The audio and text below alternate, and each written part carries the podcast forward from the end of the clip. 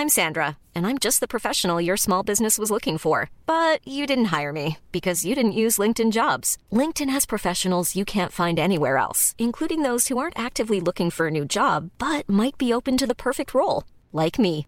In a given month, over 70% of LinkedIn users don't visit other leading job sites. So if you're not looking on LinkedIn, you'll miss out on great candidates like Sandra. Start hiring professionals like a professional. Post your free job on linkedin.com/people today. When you're ready to pop the question, the last thing you want to do is second guess the ring. At Bluenile.com, you can design a one-of-a-kind ring with the ease and convenience of shopping online. Choose your diamond and setting. When you find the one, you'll get it delivered right to your door. Go to Bluenile.com and use promo code LISTEN to get $50 off your purchase of $500 or more. That's code LISTEN at Bluenile.com for $50 off your purchase. Bluenile.com code LISTEN.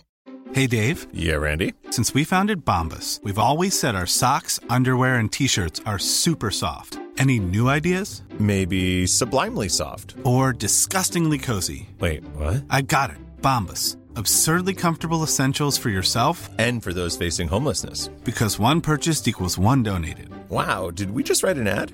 Yes. Bombas. Big comfort for everyone. Go to bombas.com slash ACAST and use code ACAST for 20% off your first purchase.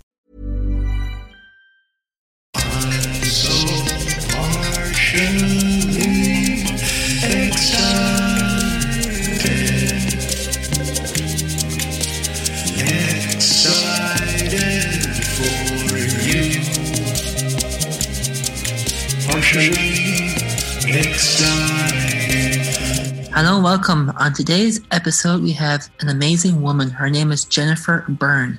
She is a nutrition coach, a strength and conditioning coach. She has this amazing story how she was able to empower her life. Hello, and welcome to the show, Jennifer. How are you doing today? Good morning, Ariane, and thank you so much for having me on here. That was such a lovely introduction. Thank you very much. Delighted to be here. Jennifer, when you were growing up, did, was sport uh, big in your in your household? Um, I wouldn't say it was a big thing. Like, you know, there'd be the usual watching the football and things like that. But for me, I liked being out and about and I always took part in local groups and schools. You know, the school, I'd always be on the school kind of athletics team and things like that. I just enjoyed, I suppose, wanting to win. That there was always that hunger in me of wanting wanting to win and, you know, the same with Irish dancing. I, I would have been, been a good Irish dancer and I was Leinster champion at one stage for a slip jig. So yeah, yeah. always active. And what what got you interested in Irish dancing? Um, I, I, I suppose in primary school we always had Irish dancing lessons, um, you know, as part of the curriculum. And as I got older, I just, I there was a dancing teacher across the road from me. I was just, I said, "Ma'am, can I just join it?" So I went over and. I was, you know, I had potential there. Even now, um, when I meet my old Irish dancing teachers, she'd say, "Oh my God, you had so much potential. You could have been Riverdance standard." But I suppose at the age 15, started getting interested in boys, and Irish dancing kind of took the wayside. And and growing up, uh, what influence did your, your parents have on you, de- developing you as who you are now?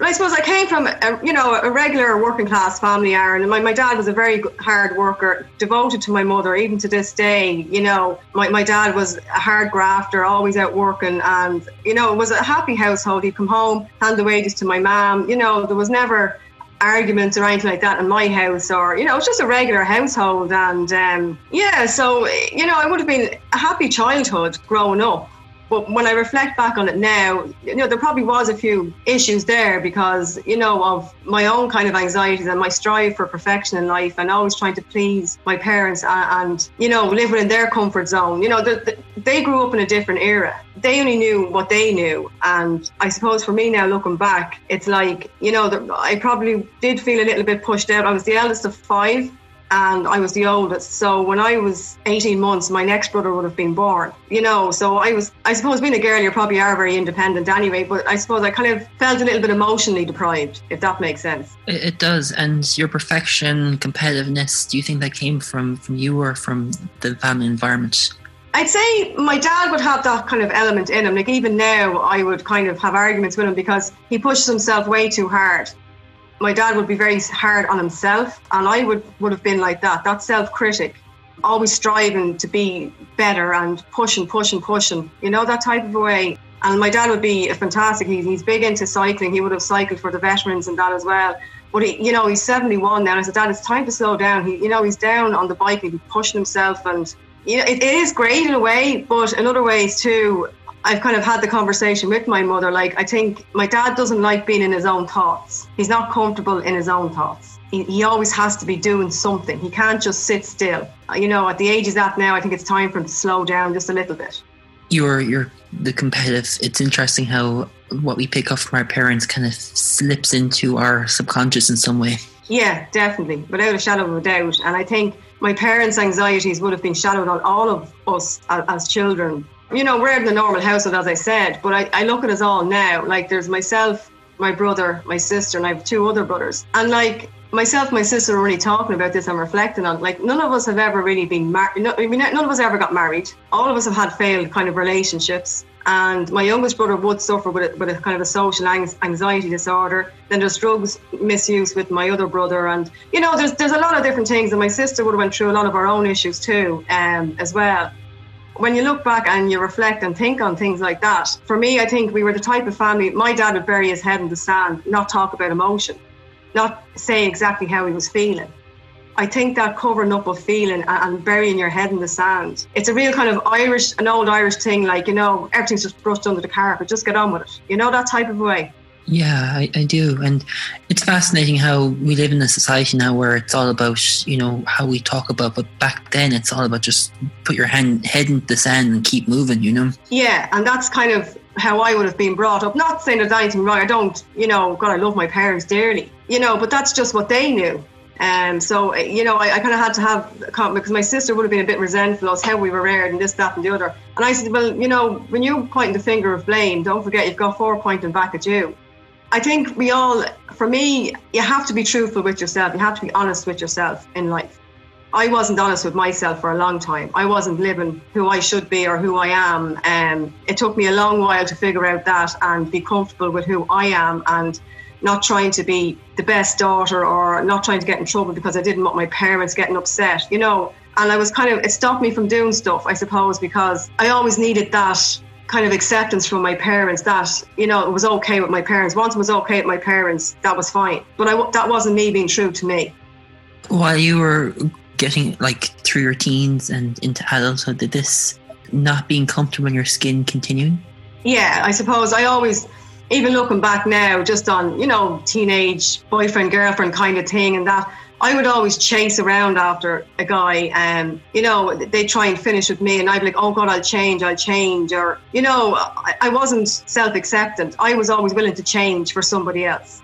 And with trying to change, did you feel like you had to go to like that competitive edge? I need the next hit, I need the next adrenaline rush. Is that kind of what, what happened? Um, I, I didn't really look at it like that, Aaron, but now that you mention it, yeah, it, it probably was. It was always that striving for attention or acceptance, I think how how was how was I going to be accepted or how was I going to get this attention? Okay, I, will be the best at what I was doing, or I'll, I'll I'll just kind of be you know just kind of adapt to certain situations, which you know further on in life I did, and even though they weren't right for me, you know I made a lot of wrong choices in my life. You know, as I got older, it was acceptance of that, accepting responsibility for where my life was going and my journey in life like I said, just being truthful and blatantly honest with myself, accepting responsibilities, self forgiveness. You know, there was a lot, a lot going on, but that was all didn't happen until like hitting nearly 40, you know. So um, I had probably 40 years of, of not being Jennifer. That's a long time of not being Jennifer. Yeah, you know, it was always kind of not feeling that I was lost in life, but I, I, was kind of living the life that I suppose society would see. You know, being brought up, my parents was like, get out, you know, get a good pensionable job, you know, get married, buy a house, have kids. I, I didn't do it that way. And I think I always probably felt are my parents disappointed in me or you know like they have told me they've been proud of me and things like that but my, my dad wouldn't be over emotion emotional. He wouldn't show his emotions much. Now he's getting better now. I'll go up and i'll give him a hug or something you know. You know but I, I didn't really i don't ever remember my dad telling me he loved me or you know things like that. Do you feel that you you were kind of until your 40s kind of chasing that acknowledgement of, of love through your through your life? Definitely because i've made bad choices when it came to relationships, definitely, without a shadow of a doubt.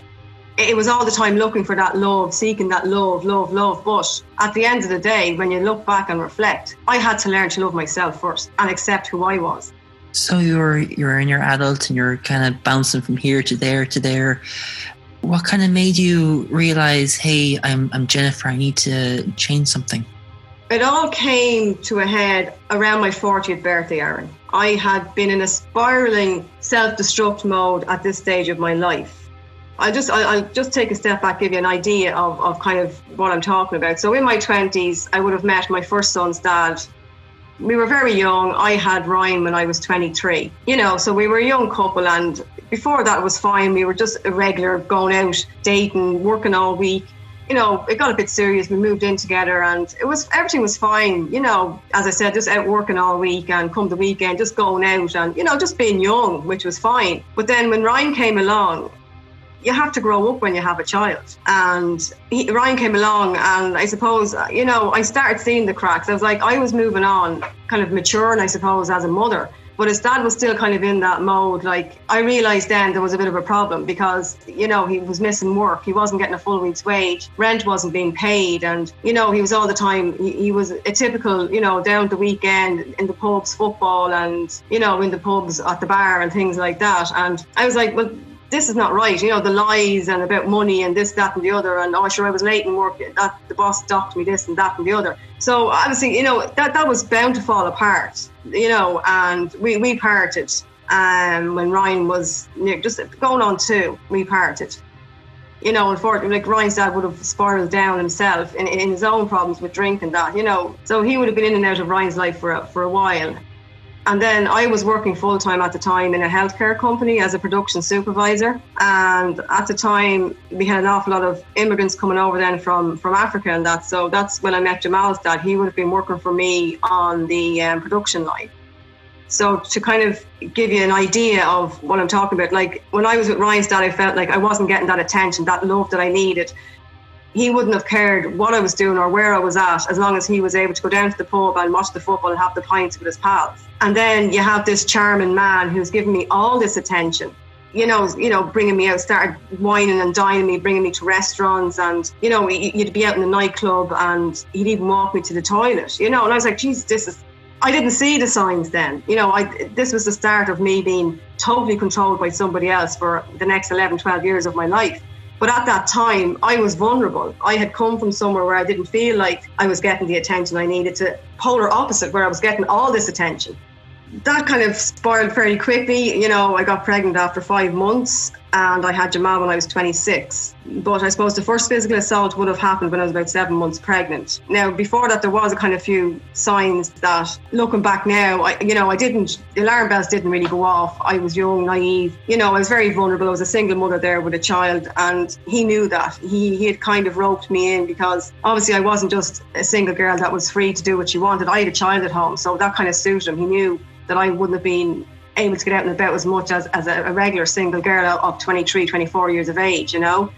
So that would have started from there. And, you know, seven months pregnant on Jamal, and the first assault, as I said, happened like after being out with, with a, a group of his friends. And I was accused of flirting with one of his friends. Like, you know, I, am seven months pregnant. I'm certainly not going to be flirting with anybody. And, you know, I just remember just getting that kick up, you know, from behind and, you know, that pain that shot up through me. I thought I was going to go into labour. And like that, then the apologies and, you know, the next day I was brought out and he treated me to something and, you know, the promises that'll never happen again and this, that and the other. And, you know, but that the cycle of abuse had started. That was the start of it, you know, and that continued then, you know, on and off for, for 12 years. You know, I've I've had cracked ribs, I've had stuff trauma, my, my head was split open, I've been bruised everywhere. I, got, I laugh now as I say I, I, I was I became a great makeup artist. I, I was able to hide the bruises using eyeshadow was a great thing under the, the foundation to hide bruises, you know. But you know, it, it was a tough, tough time. Very, very tough. I I suppose you know I always ask the question: Do you ever feel like you're just walking through life with blinkers on? You're existing, but you're not actually living and and that was me for, for 12 years you know physical abuse mental abuse. I've been spat at you know i've been told i'm good for nothing. I, I, horrendous stuff. When you are constantly in that environment you're, you're so conditioned to it because people will always say why didn't you just walk? Why didn't you just get out? But I, i'd never stay in a relationship like that. But the reality of it is, you just do not know how you're going to react in any traumatic stage of life. You know, nobody can tell until you've actually experienced it yourself. I didn't have the confidence to get out in the beginning because obviously there, there was threats there as well, like that my son was going to be taken away to Africa. I'd never see him again you know, th- there was an awful lot going on, a lot. And I lived like that for 11, 12 years, not being me, suppressing everything inside of me. And I was empty. Like, I had this conversation, you know, later on in life too, with, with my parents and that, um, and my, my sons. Like, I was always there as a mother, physically, getting them out to school, you know, doing the best I could. But emotionally, no. And it was like I was repeating the cycle that my parents kind of had you know, I kind of become like them, and, and emotionally, I, I, wouldn't have been there for my, my children. And I, I, suppose my eldest boy would have suffered a lot because of that. But now it's like, you know, I, I'm all the time hugging and tell them I love them, and I drive them mad, I think, at this stage, you know. So, yeah, you know, that's kind of the background of where I'm coming from and, where I'm at, and why I said I didn't really know who I was until I was around 40 years of age. I would have broke free from the abusive relationship, finally got the strength after, you know, 11 years. I had, I suppose I began taking back a little bit of control once my children were in school. I started going to the local community centre to little kind of, you know, the aerobics and fitness classes. And, and that made me feel like Jennifer just for those hour and a half. It was just like, it was like my escapism. It was fantastic. And always like eh, throughout all, all my life, there's always been that sport and that exercise. As I said, the fourth man in my life is, is the gym, you know, gym you know, mentally that has always got me through a lot of stuff.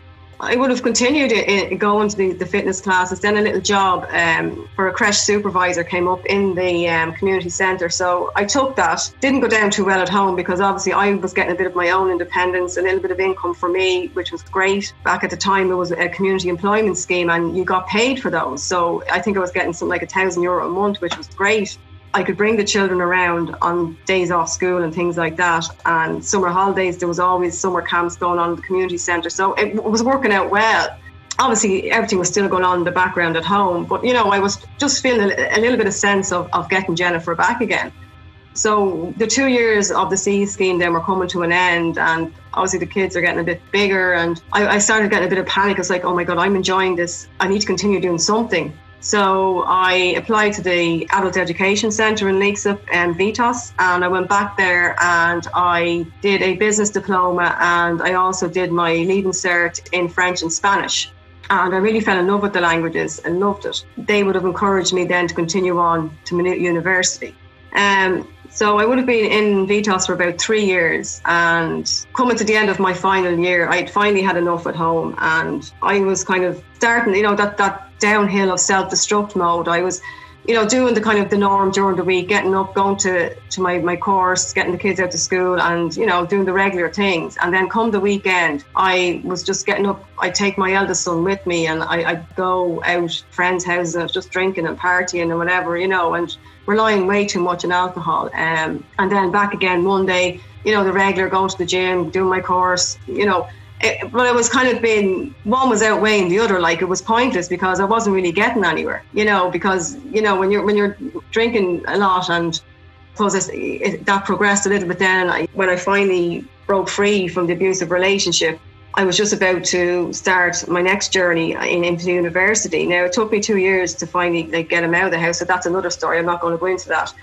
it, there were tough times, tough, tough, trying times emotionally on me. It was really, really tough. And I think the turning point for me would have been the last attack, you know, I remember sitting in my sitting room. My eldest son was 12, and I was sitting there waiting, just about to sit down and have my dinner. And I just remember hearing the, the door opening, and I, I, I, just, I just, just that sense of fear again. I knew something wasn't right, and I just came in and started on me some stupid reason that I hadn't given him his dinner or something like that. And I just remember the plate being splattered, like knocked down my hand, and then just the wallop across the face, and, and the stars. I could start seeing the stars, and the tears and I just looked up and, and, my eldest son was there with a knife in his hand saying you, you leave my mom alone. And I, I, knew then I just that was my my time. I said no that's that's enough enough. I just knew I everything was running through my head then at that stage as you can imagine. And um, you know your 12 year old son like I, I'm his mother I should be protecting him from this type of thing like you know and I had dread and I can't even explain the amount of emotion that went on inside me at that stage. And I just knew, I said, no, I have to get out of this situation. Um, you know, as I say, visions, maybe what happened if my son stabbed him, or as they get older, you know, they grow up without a mother or something. You know, it just awful thoughts were going through my head. So I just knew that was my, my turning point. My, my love for my children at that stage was like, no, this is not, you have to get out of this. You know, so that would have been the turning point for me when I knew I just had to get out of it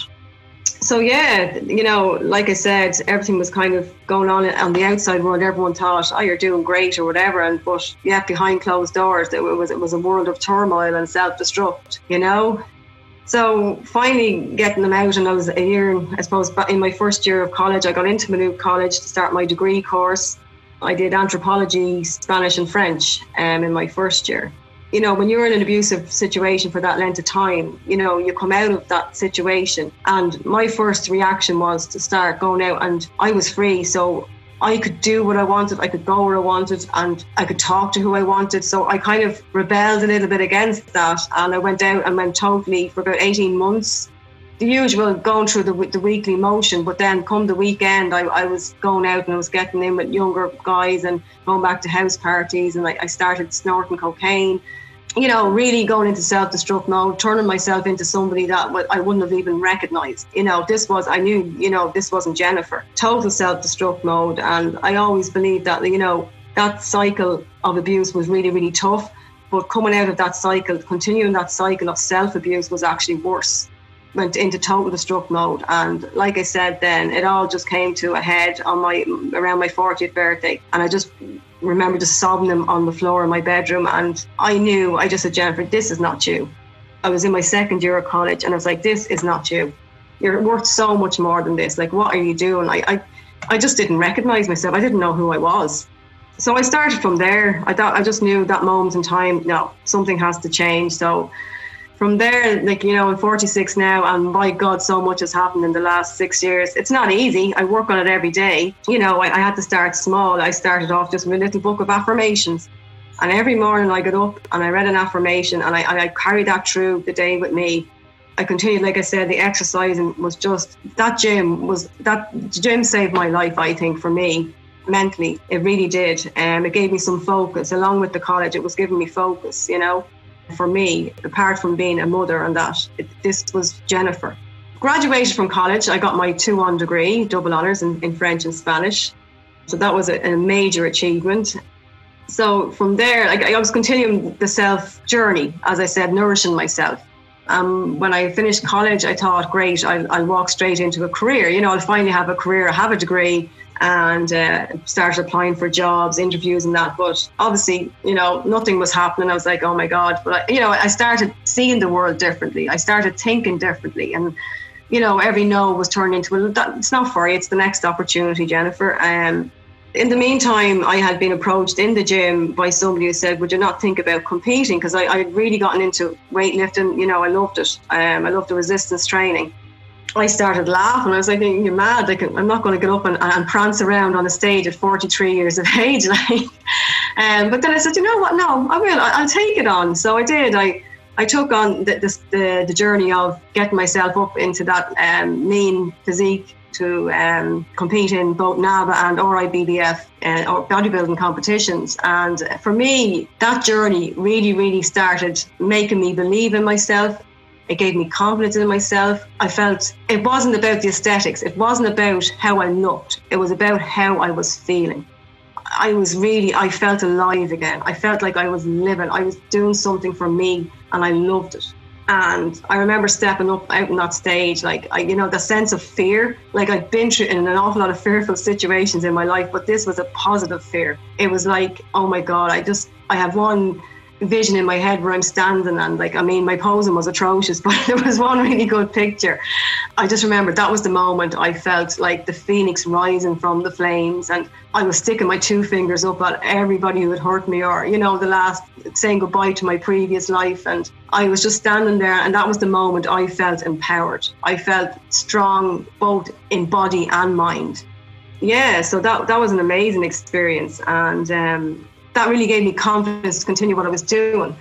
I suppose because I wasn't really getting the jobs and that I started doing a little blog. I loved cooking and, and baking and I was putting up little recipes and people were loving it. And I started studying nutrition. I did an advanced diploma course in personalised and uh, sports nutrition. And then I continued on and became a certified precision nutrition coach. So that's kind of like nutrition for health, fitness, and, and um, sports nutrition. It's a deep health coaching program, which I, I'm passionate about that would have been, I suppose, after the bodybuilding competition, it would have been 43 going on 44. And I, I entered two body competition, bodybuilding competitions within two years.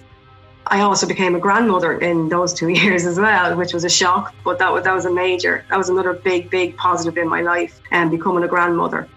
So yeah, that's what I, you know, and I think it was through those feelings and, and throughout everything in my life, it was always how exercise made me feel that is why I turned my passion into what I wanted to do. I knew this is my purpose on, on this earth. This is what I need to do. I need to get my story out there and empower and encourage and lead and help as many as I can maybe get over or come push through challenging times through you know nourishing themselves nourishing their mind nourishing their bodies and i believe in, in a deep health approach and it's looking at like there's all like six pieces to the jigsaw. You have your physical health, you know, you have your emotional health, your mental health, your existential health, like why why you want to make changes to your health or, or your life, your relationship health, who who supports you or environmental health, who's who's surrounding you. You know, so it's it's a whole broad spectrum. I had to change all of these things.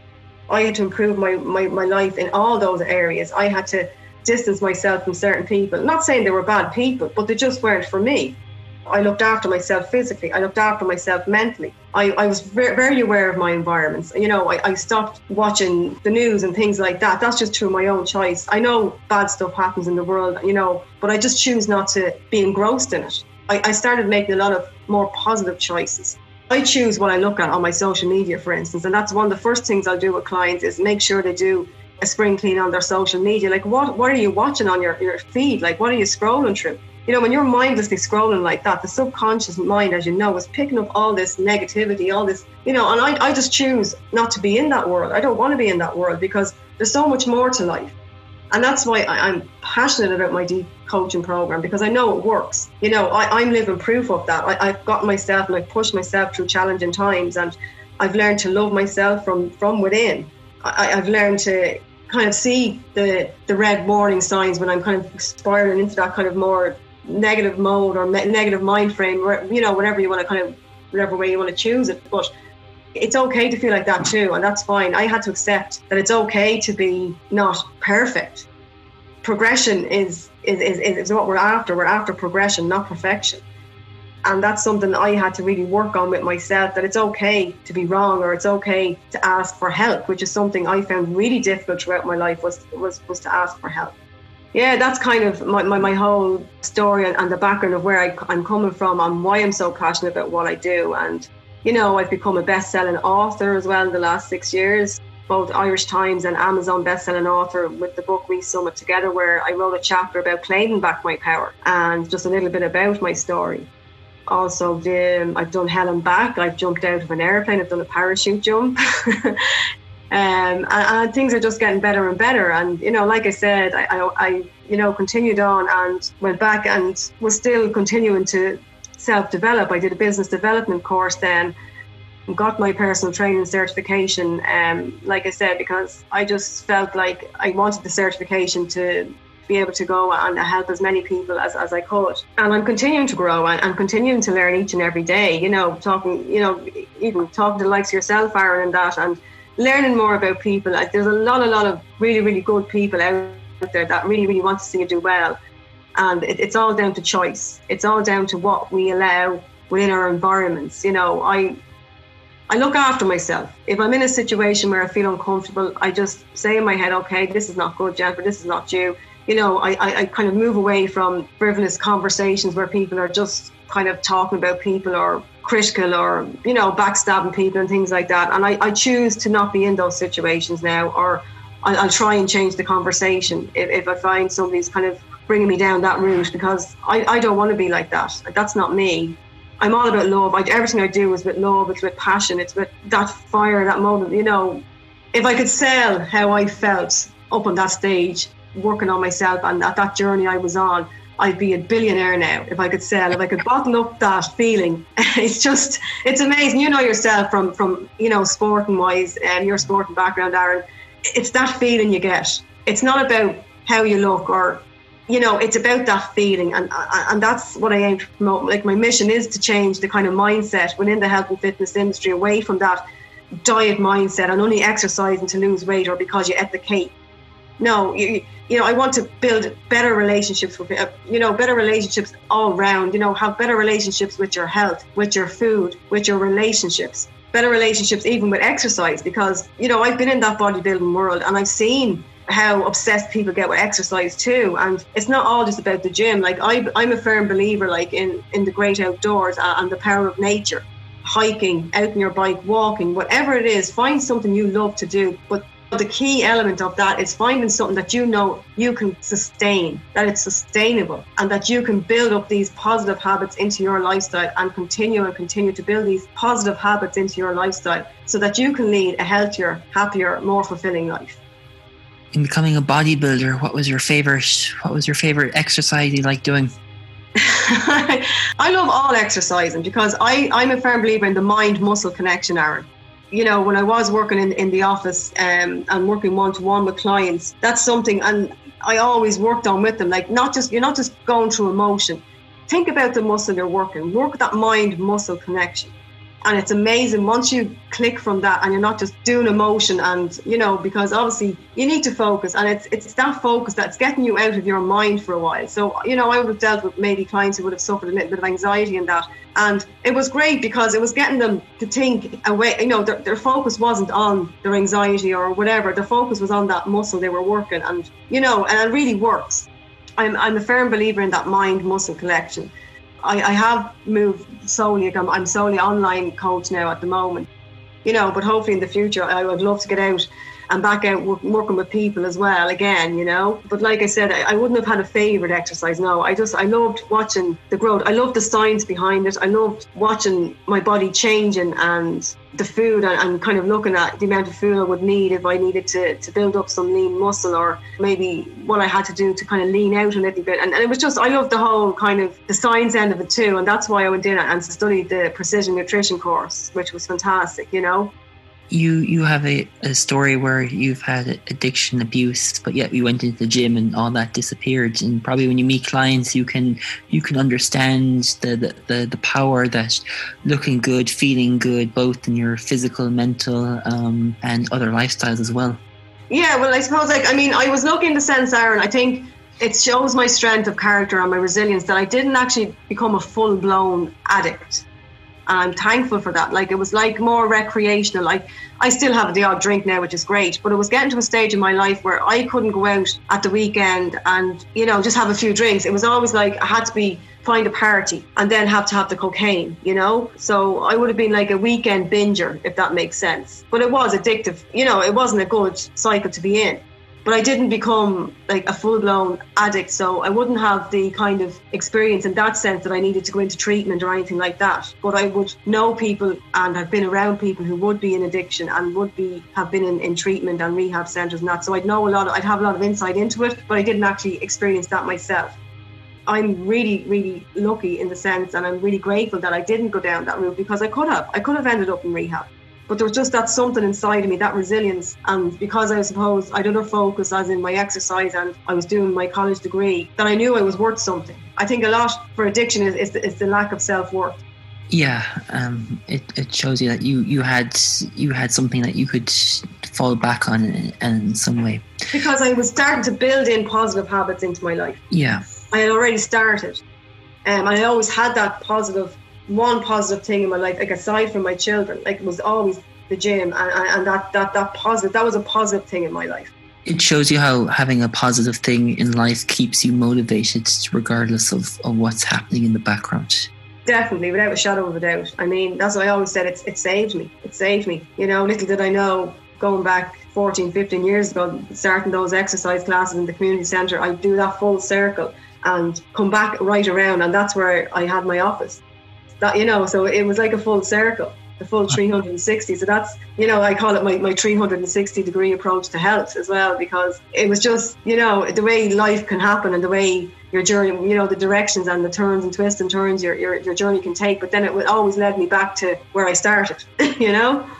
I, I, like that 360 view because that's what the body is. It's, you know, yeah. it's, it's, fascinating. I like that. Yeah, but that's what I do. It's a 360 degree to health and well-being. It's a deep coach that's why I like to call myself a deep health coach. I'm not just a health coach or a personal trainer or a nutritionist, you know, because it's not all about meal plans or that. Like I, the, the whole problem is, is around educating people. It's it's a you know it's, it's getting people to kind of live a life that that they can sustain and that they can do. You know, it's building a lifestyle for, for, for them. It's not me telling them what to do. It's building a lifestyle that suits them because like we're all different. We're not all one size fits all, you know? it's you know understanding how healthy eating and lifestyle practices can affect every aspect of your well-being and bringing in little small habits it's, it's, it's a habit-based program so every two weeks you get a different habit like obviously it depends on where you're at what stage you're at. Like some people their habit might be starting really really basically like drinking a glass of water. Get every you know getting those those two to three liters of water in every day. For somebody else they might be already a few steps further down the road. So for them it might be okay i'm going to get two 5k runs this week. Or my habit every day is going to get out and do 10,000 steps. You know, depending on where you're at. It, you know, and that's what I love about it. It's not going out and just preaching, oh, you have to do this, you have to do that. And a lot of personal trainers out there, you know, and they know their stuff. They're they are amazing. They know ins and outs. Like anatomy wouldn't have been my forte, you know, but they would know the whole, you know, all of that inside out, and they know everything and how to instruct really well. But they don't know how to coach, and that's the difference. They they don't have that connection with with their client because they're just doing their textbook because they haven't really experienced real life. They're still, you know, I'm not saying they haven't, but a lot of them have. And I've met some really, really fantastic and wonderful coaches as well. But a lot of the younger ones, they're just coming out of college. They don't really have life experience and they're just doing a textbook.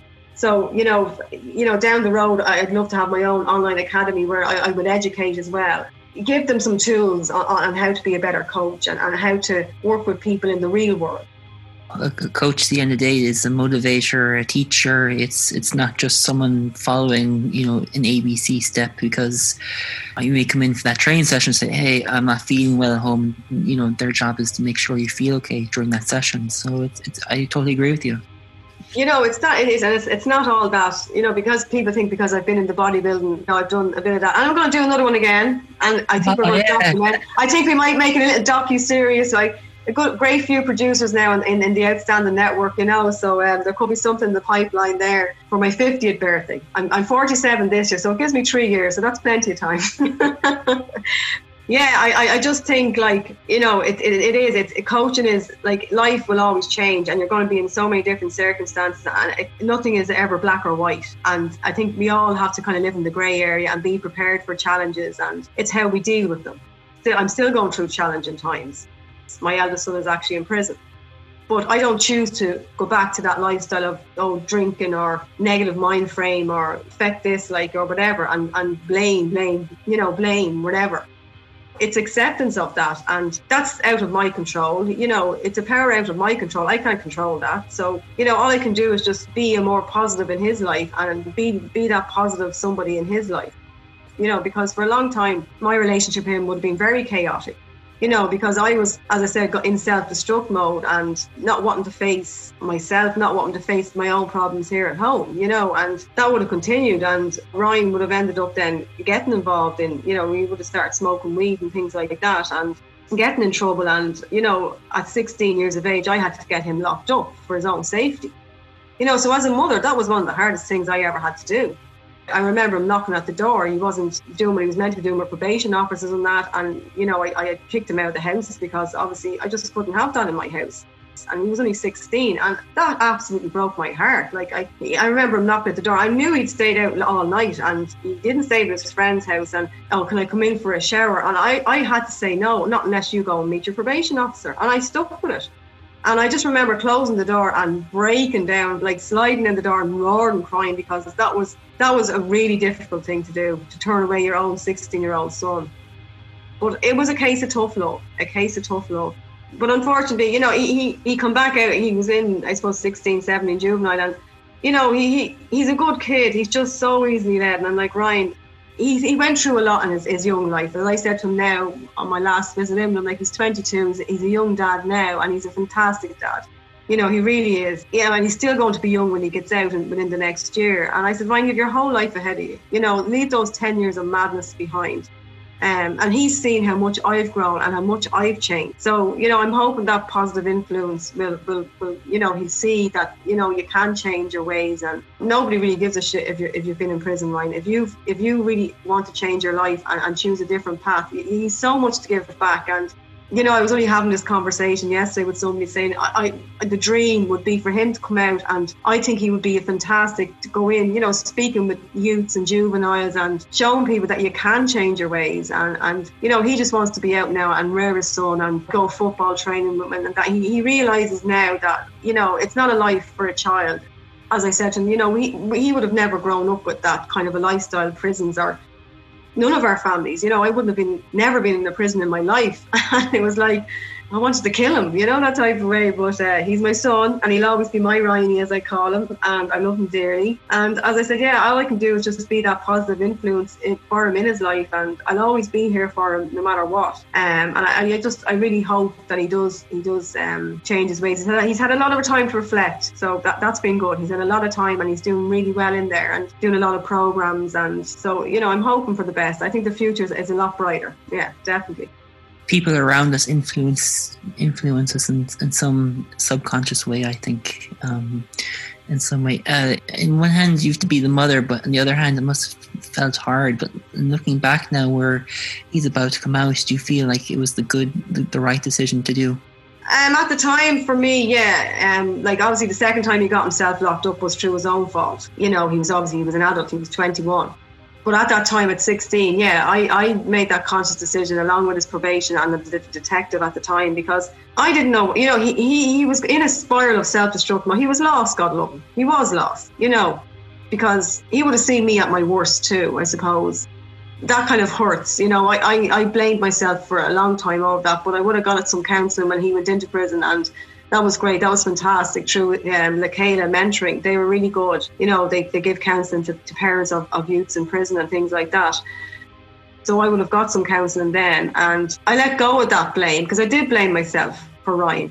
And he, he's, he's, he's seen enough for his young life. He's seen way too much because he would have seen a lot of kind of alcohol abuse down with his dad as well when he would have been visiting his dad and things like that in Limerick, you know, um, over the years too he wouldn't have really had a safe haven, as I would say. You know, he'd, he'd, be going down to his dad's maybe the odd time, and there'd be, you know, there'd be issues with drink there and whatever with, with his dad and his his partner then, and coming home here, and there was abuse in this house too. You know, so he he had it both ways, and but you know, it is what it is, and it's the past now, and you know, we just have to deal with it and he needs to be able to deal with it. Ryan wouldn't be able to show emotion. You know, Ryan gets very angry. He has that rage. He still has that rage and anger within him, you know, and, and that's something he needs to learn to deal with, which he has been. He's been working on great um, while while being in prison. And obviously, he's, he's drug free. He's no weed or anything like that in the system. So, you know, he's he's turned, you know, he's a, he's a proper thinking for himself, being comfortable thinking for himself, you know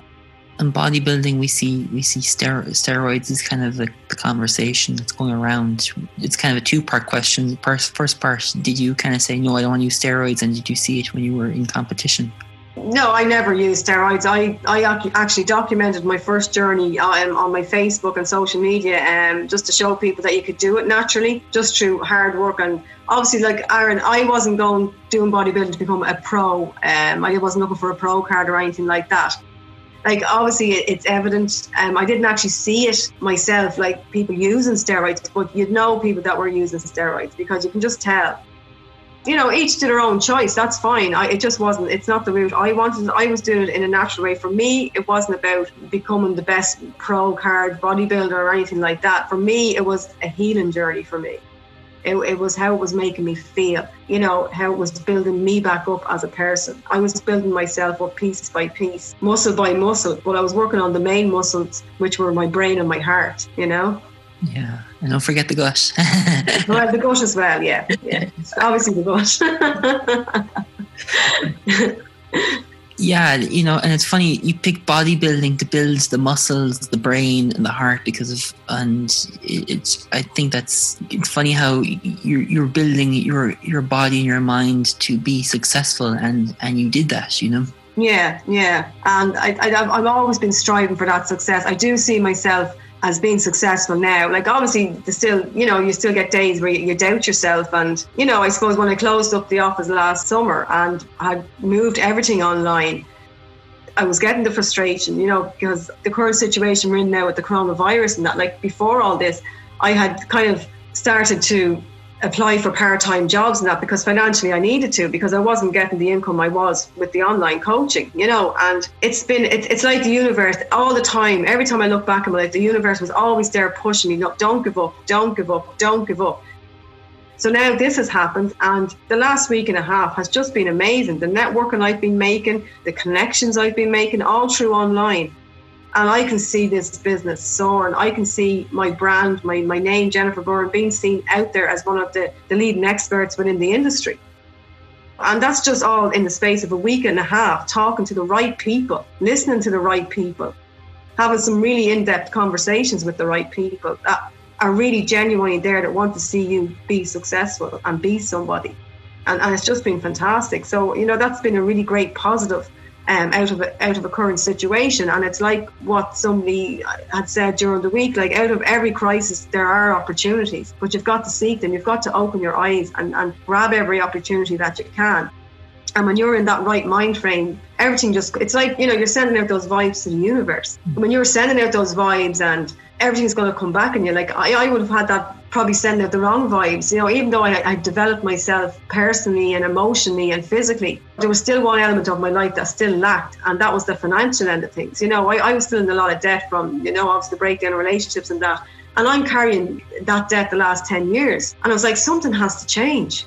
So now it's made me realize I've given myself the year, you know, I have the figures and it's like it's my main focus for the, the next year is to become financially free and cash rich because the more when I'm financially free, I can work at my best. I don't have that stress. I can help and be the best I can be for everybody else. Because every other area of my life is, is, is fine. You know, I, have worked really hard on that. And the next bit is the financial freedom and the cash rich and making something of myself. And then when I hit that, then I'm ready maybe to finally meet somebody because I'm in fully independent. Every area of my life is in sync. And then, you know, I'd like to hopefully then meet somebody it's having the goals because if you don't have a goal you can't you can't achieve and strive to meet those those criteria that you want to want to achieve. That's it. It's it's like everything no matter how big or small your goal is for somebody somebody's goal might be just to get up in the morning get up out of bed that's something I'm very, very conscious of, you know, and that's why even on my social media, you know, I in my stories every morning I'll put up an affirmation and a picture of me outside or a picture or just a little video of, of where I am listening to the birds or whatever, because I know myself there were days where I just didn't want to get up out of bed. But th- this, these things always made me feel better. So if I can just put a smile on one person's face in the morning, that maybe they're, they're not feeling like getting out of bed, but they just see something positive and and I do get some really lovely messages that I have helped people through difficult times just by just putting up that or showing them a bit of the outside or whatever, you know. So I'm really conscious of that because I know I've been there in those really dark, dark places and those dark, dark days, you know. As being a nutrition coach, you probably see all these crazy diets and everything. Does does it frustrate you when you see them, or is it just like, oh, that person chooses that, or this person chooses that? You know. Food is just food people tend to overcomplicate everything. And this is something I am just so like passionate about. I'm like food, it's building a good relationship with food. I don't like labels. I don't like good foods, clean foods, bad foods, paleo, vegan, whatever. I don't like labels. Food is food. Each to their own. Everyone has a choice to make. No one diet or no one pill or shake or magic, anything like that makes you lose weight. The basic science behind it is if you eat and don't move, you're going to add extra weight. It's excess calories against you know what you're exert, what you're taking in and what you're putting out, basically. There's no other way around that, unless you have underlying medical conditions like thyroids or something like that. You know, there could be underlying problems. It's fine. But the majority of people is like, just move more and eat better. You know, you don't have to eat less. I add to my diet. People laugh when I tell them it's, there's no restrictions here. It's, there's no fad diets. It's about adding to your diet. They're like, what? You want me to add to my diet? And I'm like, yeah.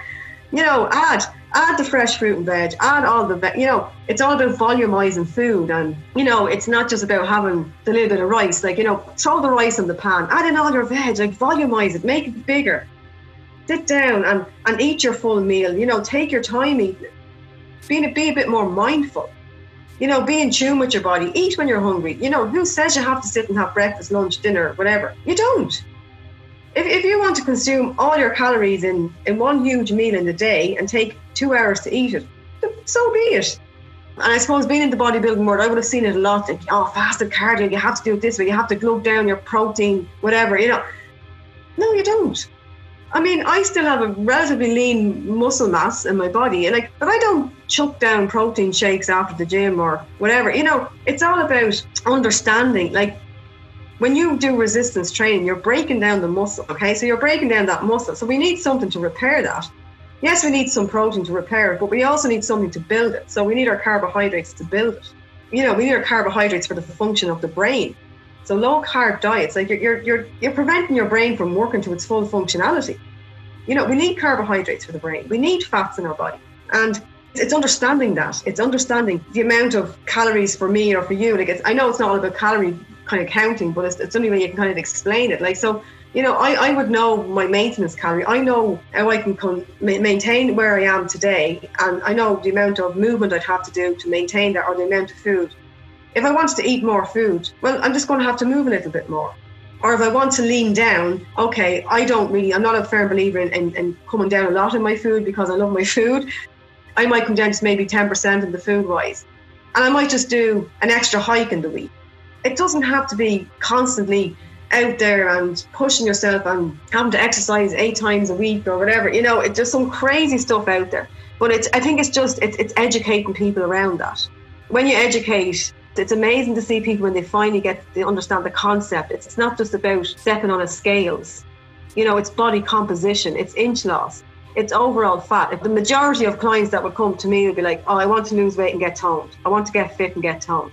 And I'm like, well, why is that? Why? You know, you, you, you go deeper, you dig deeper, deeper, deeper. There's always underlying the reason why they want to and it's understanding then and, and, helping them see like you know so okay for in my eyes as, as a coach i would somebody comes to me and say I, I want to get fitter and i want to i want to get toned i want to get abs or whatever you know? And i'm like okay so it's like you want to start doing some resistance training and build up some lean muscle so that you're toning out.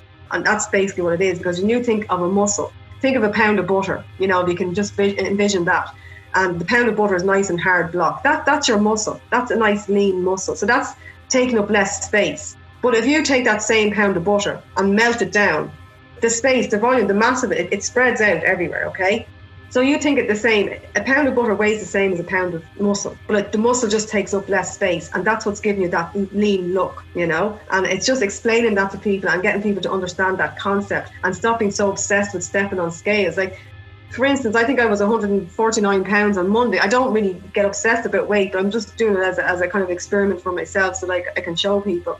And just this morning I was 145. That's four pounds in the difference. But I've still been eating the same amount of food and the same amount of exercise over the last week. But I'm a woman, you know, maybe, okay, did I sleep well the night before that? That I was gone up in pounds? Maybe I was a little bit more stressed that day. Or did I eat later at night or whatever? But that four pounds is not fat. The majority of the times, that is just excess. It's just water weight. And it's not fat. You know, in order to gain a pound of fat, you have to be eating three and a half thousand calories extra every week to gain a pound of fat. So, like, if you have one bad day, you're not going to get fat from having one bad day of binging left, right, and centre. Just get up the next day and start again. And okay, we'll start again and, and take it one meal at a time, like one step at a time.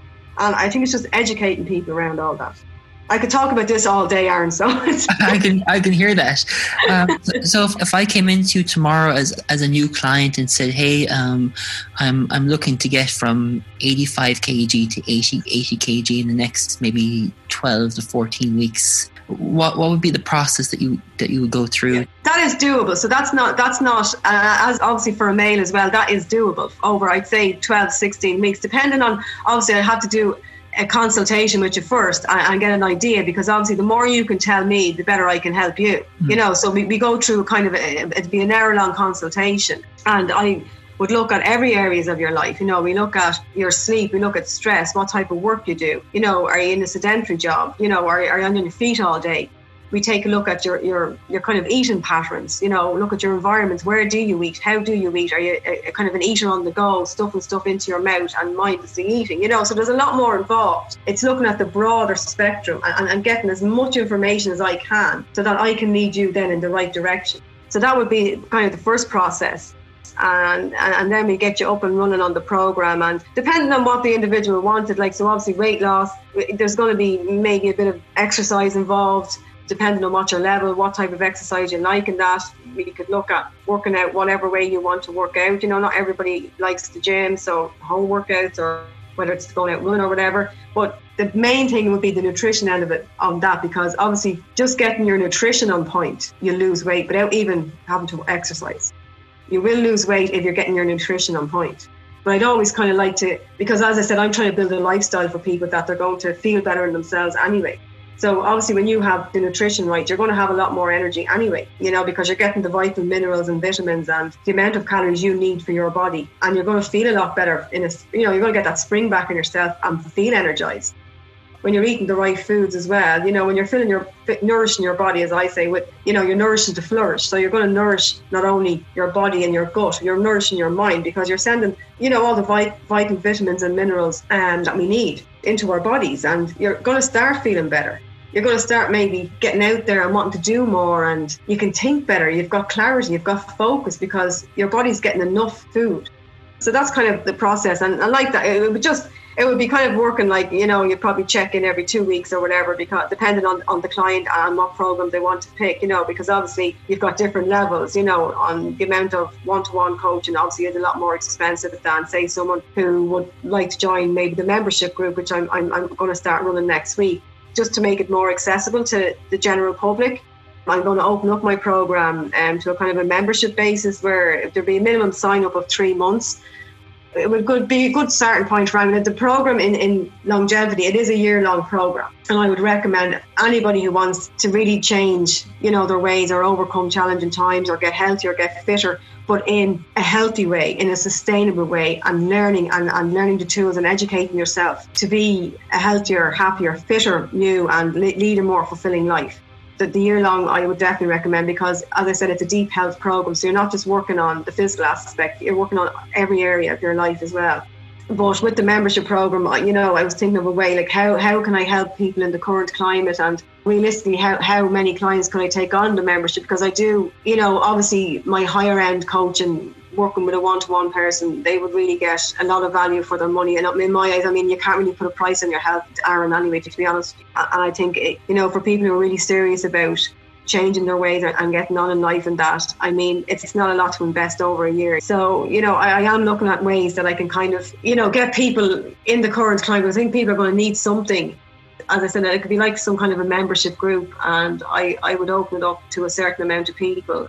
They would have access to the to the, the actual program, but it wouldn't be as much one to one. It'd be more kind of like a group setting where I, I would maybe come on once a week in a Facebook group or something like that I haven't worked it out 100% just yet, but I have the idea in my head so that I could just make it more accessible and more affordable to the general public as well. Do you do body compositions as well in your practice? Oh, I can do all that, yeah. Oh, oh cool.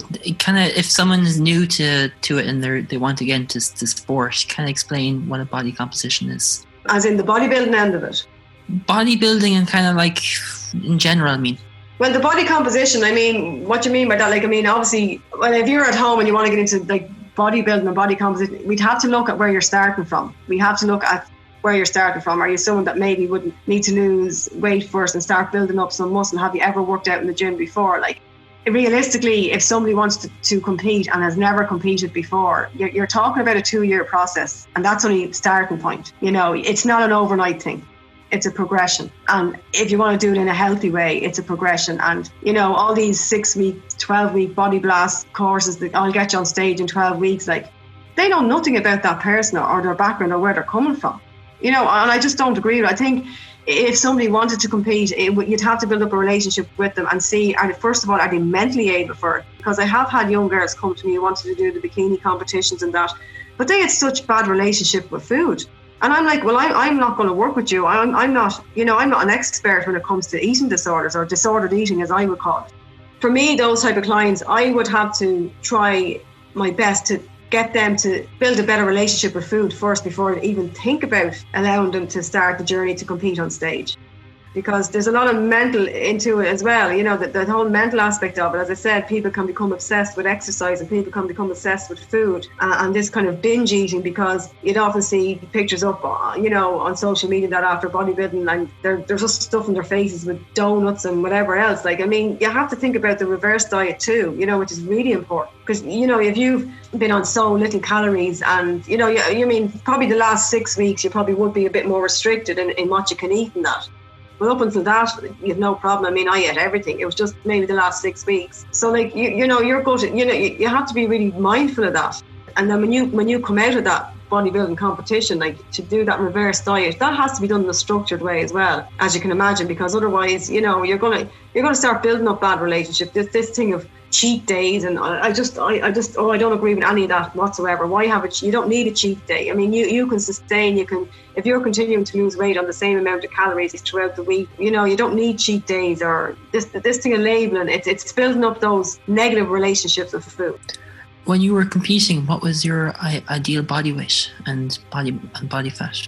I didn't go by numbers, Aaron. I didn't. That for me, it wasn't about numbers whatsoever. I think the first bodybuilding competition, I got down to about fifty-eight kilos, mm-hmm. and body fat was probably around nineteen or something, which was still relatively really healthy, and I was really lean. You know, but I wasn't obsessed with that end of it. You know, it, it's not about a figure when you step out on stage there, the judges aren't asking you what, what weight you are or what, what um, percentage of body fat you are. They're looking at your body. They're looking at, you know, the muscle definition, how well you pose, how well you show off those muscles, which I didn't because my posing was atrocious.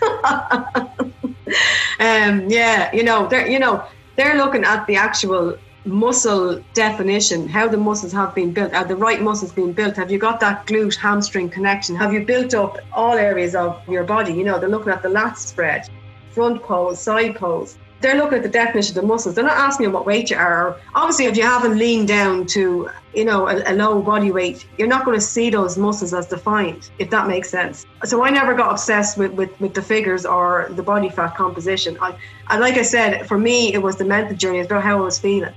What was it like to jump of an airplane?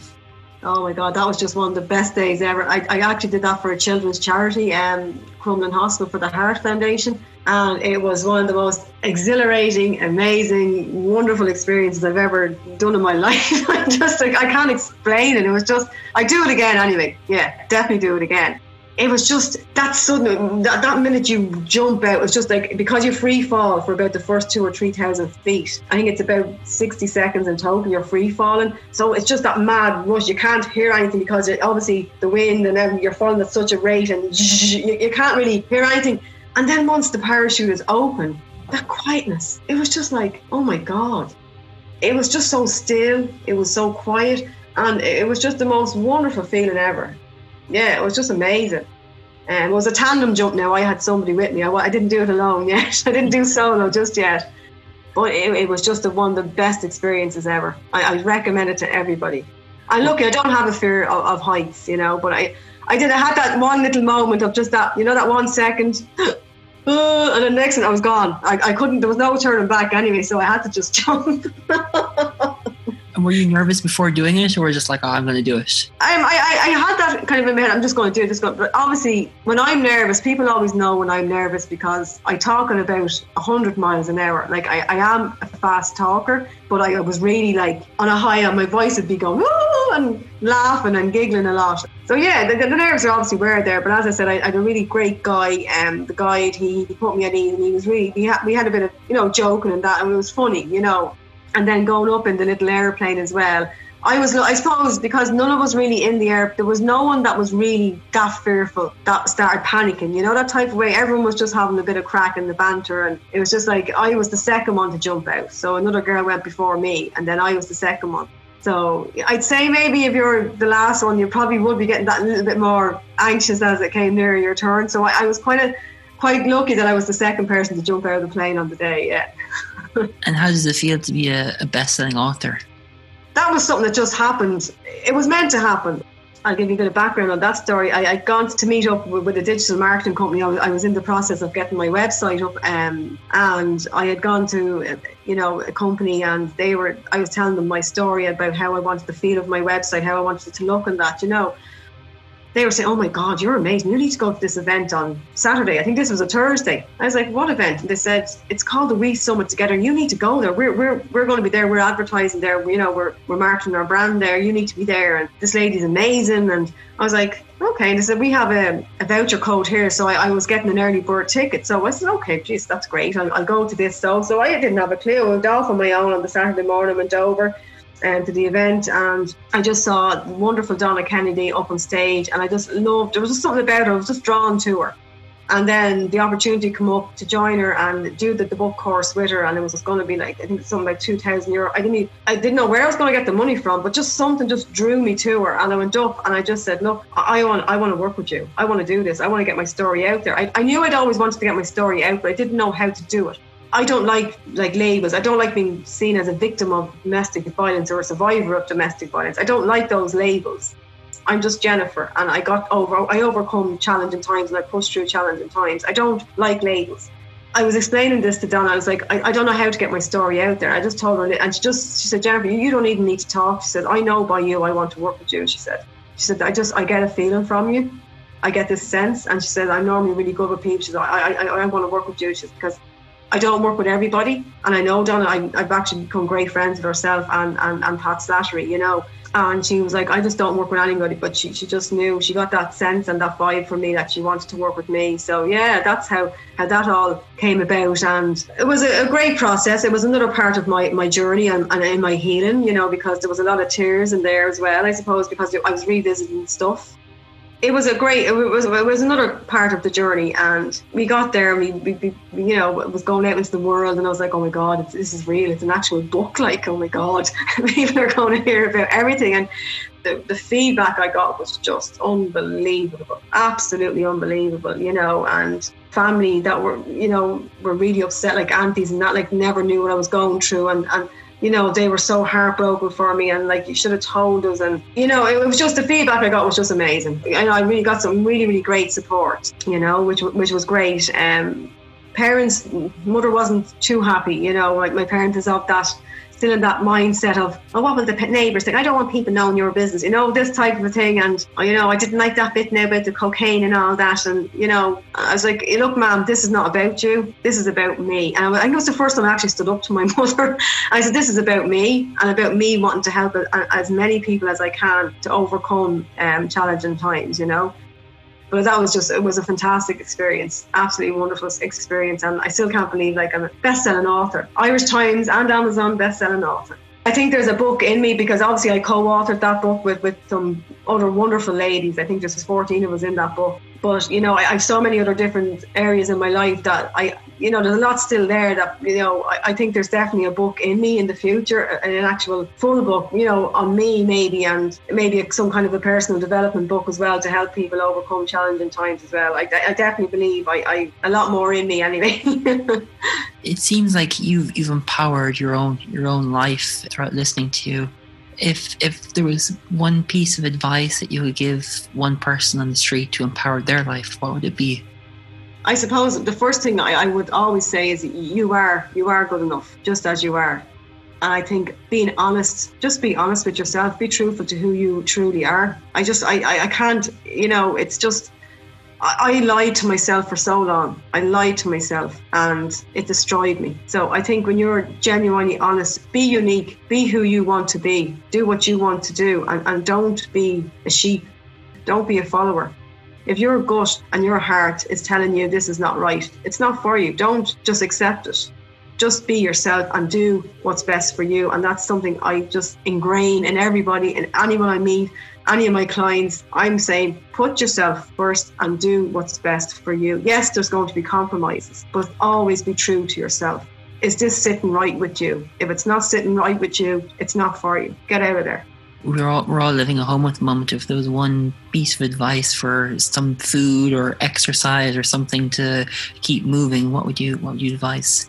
Well, as in keep moving. Um, I mean, absolutely anything. As I would say, you know, even going around the house, blast out your favorite music, put on your favorite music, dance, dance around with the children in the sitting room. You know, run around your garden if you have a garden. You know, get out there and just let go and just you know it doesn't have to be structured sit down and do your regular exercises. Movement is movement. Yes it's fantastic. I can't you know i think i can't emphasize the power of exercise. That's fine you know you can still work out at home. You can use a chair. You can do a full body resistance workout. My, my, my son trains at home. He doesn't go to the gym. And he's built himself up because i suppose mammy knows best when it comes to food as well when it comes to food, Aaron, look up a cookery book. If so, you know, some people you have the time there. There's no excuses. Look up the cookery books. Do something new. Try something new. Batch cooking. I believe in batch cooking is fantastic. You know, so if you're making, say, for instance, a family dinner of spaghetti bolognese, do two batches and freeze one batch. You know, freeze it into portions for those busier days so that you'll always have something nourishing there when you come home get the kids involved. That's something I, I really regretted, you know, growing up, when mine were growing up, that I didn't do those things with them because I was going through my own emo- emotional turmoil. But I'm doing that with my grandson, you know, so anytime he comes here now, it's like I have him up beside me at the cooker or I'll get his hands in if I'm making a bit of bread or, you know, things like that. And I'm loving that. You know, get the kids involved let them get dirty, let them mess with the flour and the eggs. And it doesn't matter if they get the shells in and that. You know, I would always be, I was always so particular and, you know, because I was going through my own shit. And I didn't, you know, I didn't have those moments with, with my children. If I could turn back time, but I can't. But I'll have them going down the future. Now I do. Like um, my son will be down. He's all he's he's my taste tester now. He's 19, and you know he's loving all all the little treats I make and things like that. And, and they're so so simple, Aaron. You know, you don't have to healthy food. It doesn't have to be expensive at all. I mean, you can go in there to Aldi. I mean, I could show someone how to shop for a family of four, probably for a hundred quid a week, and you'd have the most lovely, nutritious meals. You wouldn't feel hungry. It's about adding, like you know, when you get your yogurts, add some berries, add some seeds, or add some chocolate. You know, chocolate sauce. Like I love chocolate. I love a bit of chocolate. I'm not going to ha- go a day without a bit of chocolate it's not restricting yourself. It's it's just it's understanding the foods that you like and working with, with, with what you like and eating. I suppose being mindful, sitting down, allowing your, your body to go into that rest and digest mode. Stop eating on the go, and you know make it a, a kind of like one meal a day where you all sit down together and have a chat and chew your food and put your utensils down between mouthfuls. Stop shoving it into your mouth because a lot of problems can stem from the way we're even eating, like a lot of IBS and stomach problems. You know, and many people do you know that are on stomach problems, and a lot of that is just it's it's stress related and, and not chewing your food and not sitting down and being relaxed before you actually eat. So something as simple as taking a few deep breaths before you sit and have a meal can really help. It just it helps relax. And as you're cooking and you're getting the smells, you're, you're alerting the senses in the body. You know that there's food coming, so you're already coming into that rest and digest mode you know, cooking and baking is therapy. It's therapy in itself, you know, and, and then you, you can obviously sit down and enjoy enjoy the end result because you've got a delicious meal. Jennifer, if you could go back and and chat to your, your younger self, what advice would you give your younger self? Yeah, that's that's just simple, Aaron. It's just it's love me for who I am. It's just love yourself. Like genuinely love me from within. I, I am enough. I'm beautiful. I am amazing. And just just love love yourself because until you love yourself, nothing else is in life is is ever going to fall into place for you because you'll just you'll just be that acceptance. You'll accept what is. Accept and love yourself first. Excellent. Um, if anyone wants to get in touch with you or find out about more work, where can they go? Facebook and Instagram, I'm at J Byrne Coaching. So they're probably the best places to get me at. Jennifer, it's been a blast and a pleasure uh, chatting with you, and thank you so much for coming onto the show. Oh, absolute pleasure, Aaron. You're a gentleman. Thank you so much for having me on.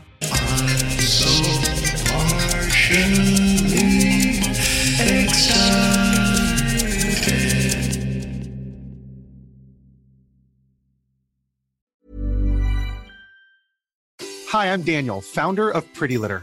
Cats and cat owners deserve better than any old fashioned litter. That's why I teamed up with scientists and veterinarians to create Pretty Litter. Its innovative crystal formula has superior odor control and weighs up to 80% less than clay litter.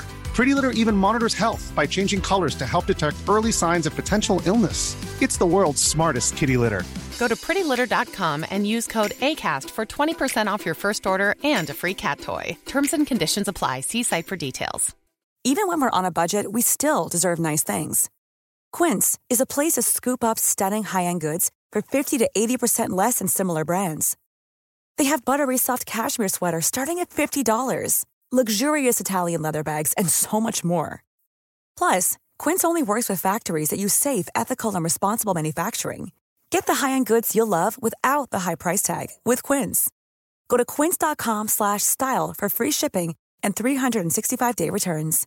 Imagine the softest sheets you've ever felt. Now imagine them getting even softer over time. That's what you'll feel with Boll and Branch's organic cotton sheets. In a recent customer survey, 96% replied that Bowl and Branch sheets get softer with every wash. Start getting your best night's sleep in these sheets that get softer and softer for years to come. Try their sheets with a 30-night guarantee. Plus, get 15% off your first order at bollandbranch.com. Code BUTTERY. Exclusions apply. See site for details.